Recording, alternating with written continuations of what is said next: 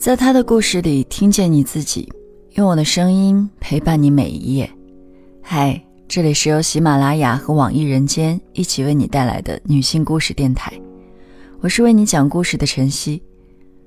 今天要和你分享的是，小城里的杂技女孩能走到哪里去。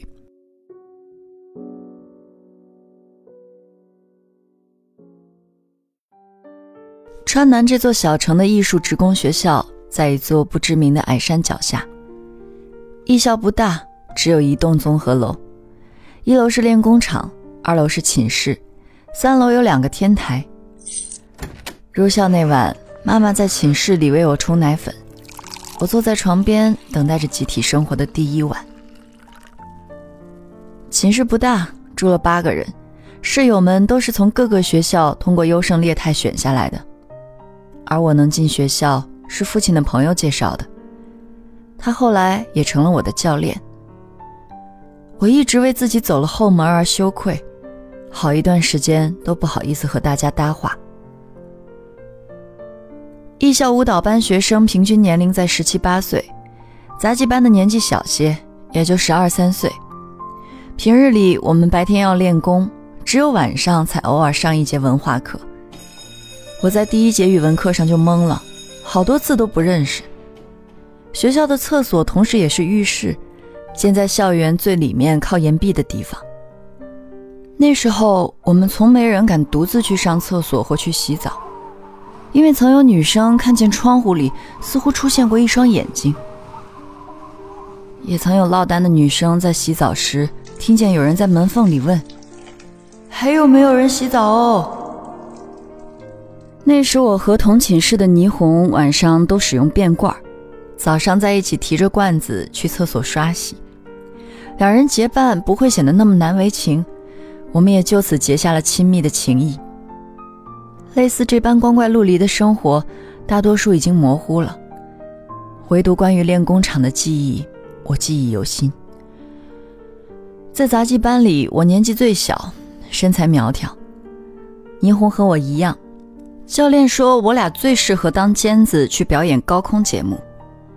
尖子的基本功是倒立，教练要求我和霓虹每次必须在大镜子面前倒立十分钟。刚开始没到半分钟左右，我就觉得受不了了，从手掌到手臂的酸软疼痛逐渐升级，再到不受控制的发抖，有时手肘突然打闪，人会一下就摔下来。那时候练功场里经常充斥着我和霓虹的嚎叫声。终于在很久之后的一天，我先坚持达到了十分钟，结果等待我的却是教练一句，下次要达到十五分钟。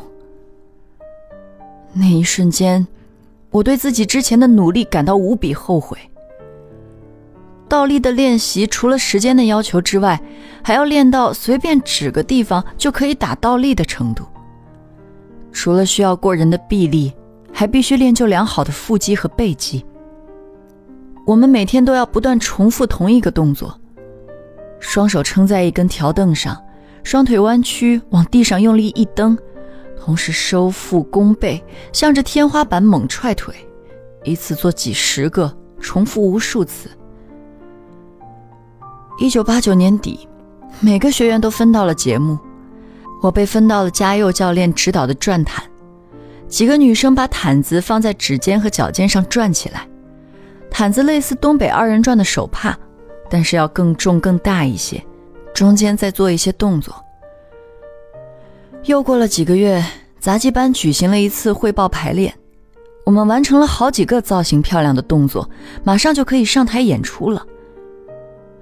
可是汇报排练后不久，不知出于什么原因，嘉佑教练决定解散这个节目。后来我才知道，教练已经不教这个节目了，没有节目练就上不了台。我心急如焚，觉得自己之前的那些功夫都白练了。那段时间，每次看到跟着教练练习的同学，我都会无比羡慕。没多久，武金教练组建了一个四人节目高空车技，是由一名男生当底座，用一根七到八公分粗的金属杆把一台特制的自行车扛起来，车上还有三名女生，各自在高空上做动作。和霓虹被选入节目，突然就有人管了，我高兴极了，觉得前途敞亮了。女生杨晓担任尖子底座，我需要站在杨晓的肩上，在她头上倒立。霓虹是在特制的自行车坐凳上倒立。杨晓脾气很坏，稍不高兴就会把我从她肩上甩下来。当我从空中降落到地上的时候，难受的眼泪直流。当时高空车技算是当时杂技班里最精彩的一个节目。教练曾私下告诉我们，早点把这个节目练出来，如果有外商来选节目，第一个被选中的百分之百就是他。可是这一年，杂技班从体校新招了两个比我和霓虹各自更小的学员，杨晓和底座的男生就常常窃窃私语。后来练习时，杨晓把我甩下来的次数就更多了，他们还会说我们太重了，扛不起来。最后我和霓虹识趣的解下保险绳，自己离开了这个节目。那天我和霓虹一起去山上哭了一场，发誓要练一个更好的节目。过了几天，霓虹被选去练习钻筒节目，我则被选去当了登记造型的尖子。节目内容是一个人躺在一个大约四十五度坡度的特殊道具上，脚上蹬着梯子或者是板凳，我在上面做倒立、下腰等造型。我又再次穿上保险绳，无数次被吊在空中。一九九一年底传来一个令所有人振奋的消息，次年开春，日本长崎豪斯登堡主题公园要来我们团选节目。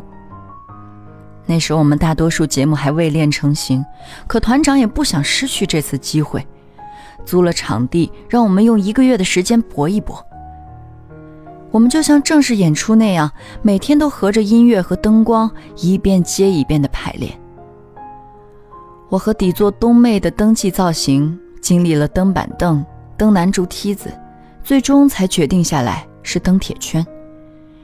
铁圈是钢管弯成的，五个钢圈总重两百多斤，除了我还要再加上两个人。冬妹双腿实际承受的重量在四百斤以上。由于节目时长近五分钟，冬妹实在无法坚持到最后，每次她蹬不住了，双腿都会不由自主地打闪，我就要赶紧弓下身子把铁圈抓住。因为冬妹的双腿很快就要软下去，抓住铁圈是害怕她完全失控砸下去。到了次年春天，长崎豪斯登堡的藤森社长如期来到了小城。那天晚上，藤森社长坐上了嘉宾席，我们所有学员的父母也应邀来到了观众席。那也是我第一次正式上台演出，五分钟就像几个世纪那么漫长。当我和冬妹牵手谢幕的时候，我在观众席上看见了我的父母，他们站起来向我招手，我的眼泪差点掉下来。几天后，团长找到我说，登记造型被选中了，但由于要压缩出国人员，登记造型和高空车技两个节目的尖子只能选一个人。团里决定由高空车技的尖子兼任，这意味着我不仅会失去自己的节目，也出不了国。我忍住泪水回家告诉了父母。父亲沉思一会儿，让母亲翻出家里珍藏的老酒，又出去买了一条好烟一盒好茶，带着我敲开了团长的家门。一九九二年初夏，我踏上了出发的列车，先到成都，再到上海，再飞日本。在火车站送别的人群里，我看到了霓虹，她哭红了双眼。她的节目原本也是被选中了的，可最终因为限制人数问题没能出行。在日本长崎那座充满欧洲风情的主题公园里留下的记忆，值得我珍藏一生。我们杂技有高空项目，对剧场要求高，被安排在一座最大的标准剧场里。在剧场里，道具都是由小工帮我们打理，我们只需要对翻译提出要求，翻译再转达给舞台监督即可。晚会上，围着洁白围裙的荷兰姑娘跳着欢快的舞蹈，泼辣奔放的西班牙女郎流淌着弗拉明戈的血液，还有金发高个王子扮演的人在我手掌上画出字母。我在观众的惊呼中攀上冬妹用腿撑起的高高的铁圈，透过剧场后面的落地玻璃望见了海面的大型激光音乐会。从驻地到超市要走过一段很长的海岸线，在路上我贪婪地看着海，看海边充满生活气息的房屋和蜿蜒的小路。那是我第一次见到那么大的超市，我看花了眼，什么都想买。那也是我第一次吃薯片，好吃到难以形容。不可否认，在日本演出的那段时光算是我人生中的高光时刻了。那时我以为自己的人生一片光明，丰厚的演出费可以让我为父母买很贵的手表，而在台上我也总能博得热情的掌声。工作了几年，合同期满，我回国了。一九九五年我从艺校毕业后留在了杂技团上班，父亲建议我自考大专。看着父亲坚定的目光，我一边练功参加演出，一边读书学习参加考试，断断续续直到二零零零年才拿到毕业证。在这几年间，霓虹加入了一个跑歌厅串场演出的队伍，一天晚上最多跑四个场。从零星的对话中得知，他在夜总会挣了不少钱，一晚上可能就超过我们一个月的工资。一九九九年十月，杂技团参加五十周年国庆演出，我在方阵里表演集体车技和舞蹈。秋天的北京已是寒风刺骨，我和霓虹藏在花车里候场，紧紧挨着取暖。天安门演出结束后回团不久，我们又去了湖南长沙市中区的一座公园演出。那也是我和霓虹最后一次同台，就这样混迹了将近一个月。我们赶在春运的时候乘火车回家，我们把行李移到车厢连接处，个人坐在自己的行李上，从长沙一路回到成都。也许在这样嘈杂的环境中，望着车窗外飞逝而过的景色，愈发容易引起思考。在那段旅程中，大家第一次聊到了转行，聊到了这样的人生是否是我们想要的。四年春天，霓虹去了西藏演出，我则分到川内巡回演出队，跟随马戏棚演出。站在货车上去满街游行，一边播放着土味的音乐和蹩脚的广告，一边穿上上一个节目的女演员刚换下来的脏演出服。我难过极了。在日本，我们像是人人尊敬的艺术家，可回到这辆马戏车上，我们不过是跑江湖的卖艺人。那一年我二十二岁了，夏天回家休假，我认识了父亲好友的女儿小梦。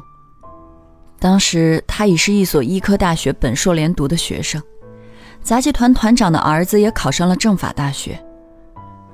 我忽然意识到，认识的同龄人几乎都是大学生了。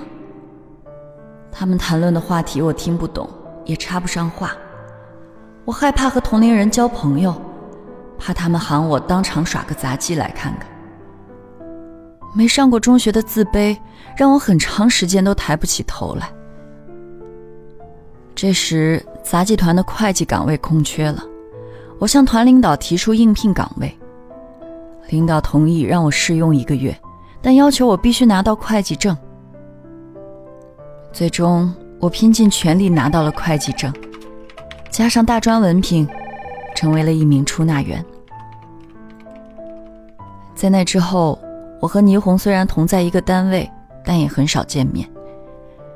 直到有一次我拿到工资表，赫然看见霓虹被列入停薪留职人员名单，才知道霓虹出去闯了。那一年团里停薪留职的人员陆续有近四十人。等到了二零一九年，有的团在改制后破茧重生，有的团在改制后走向了解散。而我们的杂技团能上台负担节目的编制内演员已不足十人。那时候出走的演员们大都像倪虹一样从事过多份职业，又因文化程度低而频繁跳槽，更多人则因团里的后勤岗位饱和，只能继续四处漂泊。我常常会想，在本该读书的年纪，他们在练杂技，可杂技也不能演一辈子。当舞台寿命终结时，他们的未来又在哪里？